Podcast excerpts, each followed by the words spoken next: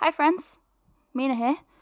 Before we start, I wanted to let you know that we've come up with a way to get even more people involved in the hunt for Dracula. And there's something in it for you. Stay tuned at the end of the episode for more details.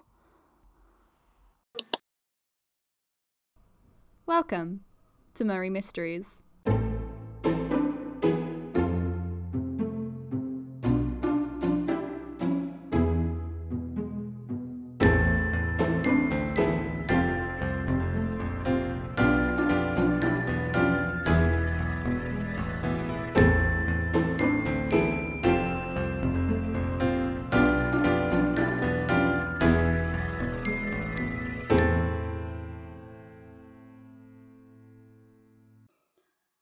Dear listeners. Guess where I am? You do know they can't talk back, right? You just ruined the surprise. If I was the surprise, they were bound to be disappointed anyway. Hey, no self deprecation under my roof. We're under my roof. Ah, details. Honestly, what happened to the shy, soft spoken Dr. Seward? She never would have argued with me. She's been through a lot. I'm. I, I'm sorry I didn't tell you Lucy was getting worse. I'm sorry I left you alone to take care of her. I wasn't alone. Besides, you already had Jonathan to take care of. I wish I could have helped them both. There's nothing you could have done. Maybe not. But I want to do something now. We need to stop that monster before someone else gets hurt. Agreed. And if we want to succeed, we all need to be completely honest with each other. No secrets. Tell that to Van Helsing. I'll handle Van Helsing. It's your word I want right now. Of course. No secrets. I never wanted to keep you in the dark in the first place.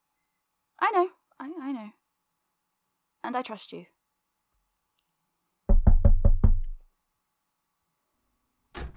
Uh, is, is this about time? Not at all. It's nice to meet you, Mr. Harker. I've heard great things. Jonathan, please, it, it's a pleasure to meet you too. Uh, thank you for taking care of Lucy. We did what we could. I wish we'd have heard your recordings at the time. Maybe we would have connected the dots in time to save her. You can't think like that. What happened, happened. You're right. But this all made me think. Well, I, I went back through the podcast, compared some dates, and I'm fairly certain R's behaviour is connected to the Count. How so?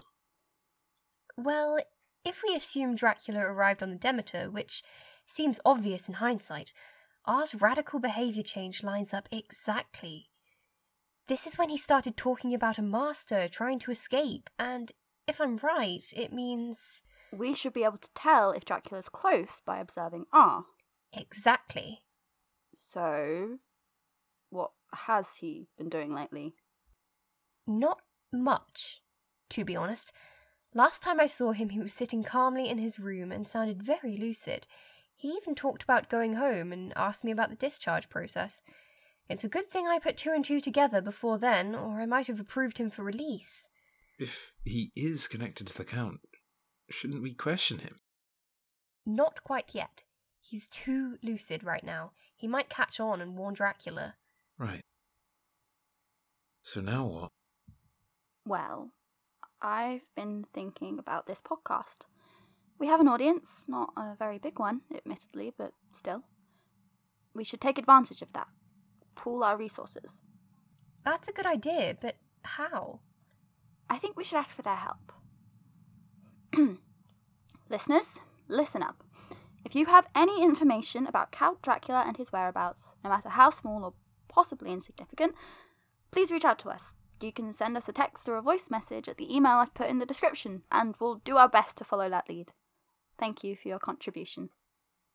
You're so smart. Thank you.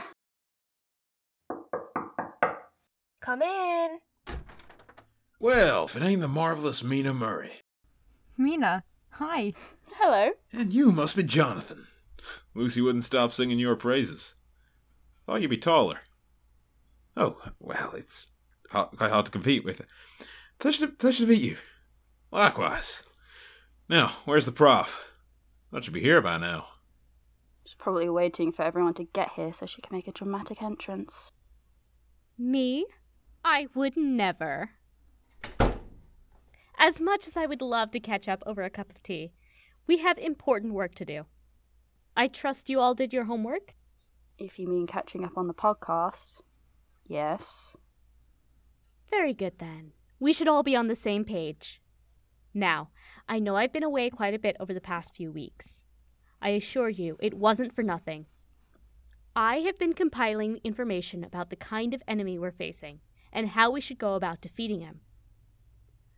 I trust there's no longer a need to argue that vampires exist, and one of them has recently arrived in England. I'll admit I was skeptical at first, but I always try to keep an open mind, and the more information we got, the more impossible it became to deny the truth. Now, every source I found agrees that vampires only get stronger as they feed. They are stronger, older, and smarter than any living being. There is also evidence that they can exert some control over selected animal species and, to a certain extent, their human victims. There is no doubt we're dealing with a very powerful being. Beating him won't be easy. I need you all to understand this before you go any further. I won't blame you if you want to back out. We might die. Hell, we probably will. But if he keeps going unchecked, other people will die too. Many others. I'm not backing out. He needs to pay. I don't want anyone else to go through what Lucy did. He's a monster. I agree. What they all said. Good. Then we need to come up with a plan. We have a few advantages in this situation. We might not be as strong or cunning as the Count is, some exceptions, but there are more of us. Unlike him, we can also move around at any time, day or night.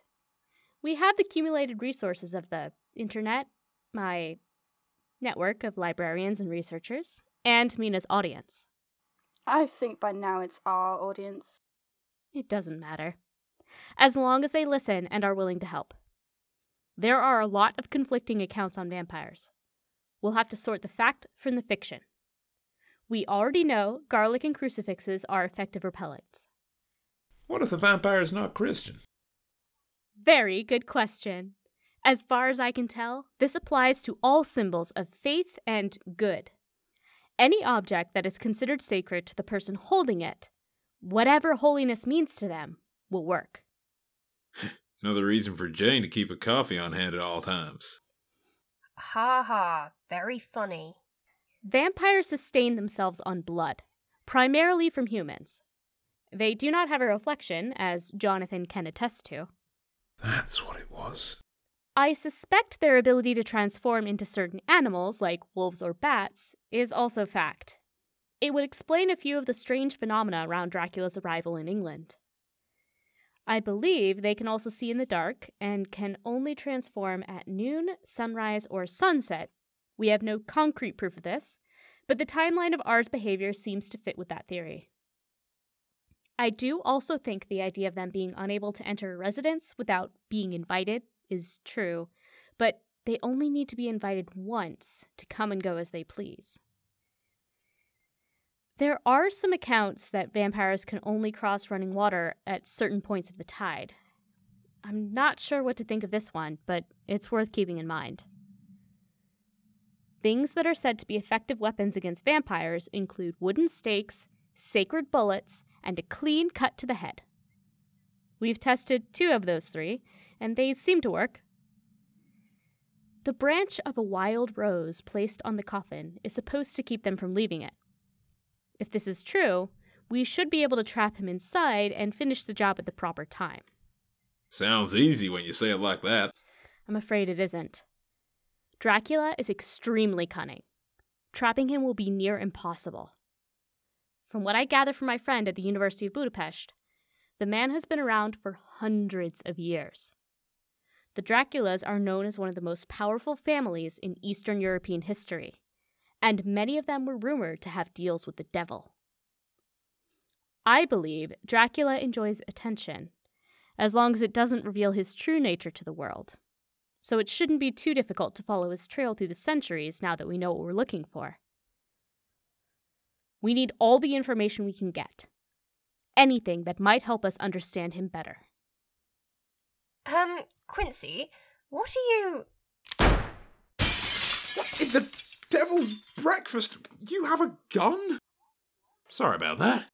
Just saw a bat at the window. And and your first thought was to shoot it with a gun? Well, Prof said vampires could turn into bats, so I thought better safe than sorry. Better. Who brings a gun to a meeting? Did you hit it? Not. Hmm. Not sure. Flew away.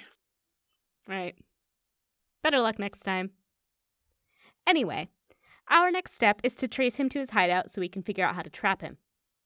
Mr. Harker, Yes. I'm afraid you'll have to sit things out for now. What you went through in Romania was incredibly traumatic, and we can't risk setting your recovery back until you're feeling better. I'm sure Dr. Seward would agree. Sorry, Jonathan. She's right. It's okay. I understand. But please, let me know if there's any way I can safely help, alright?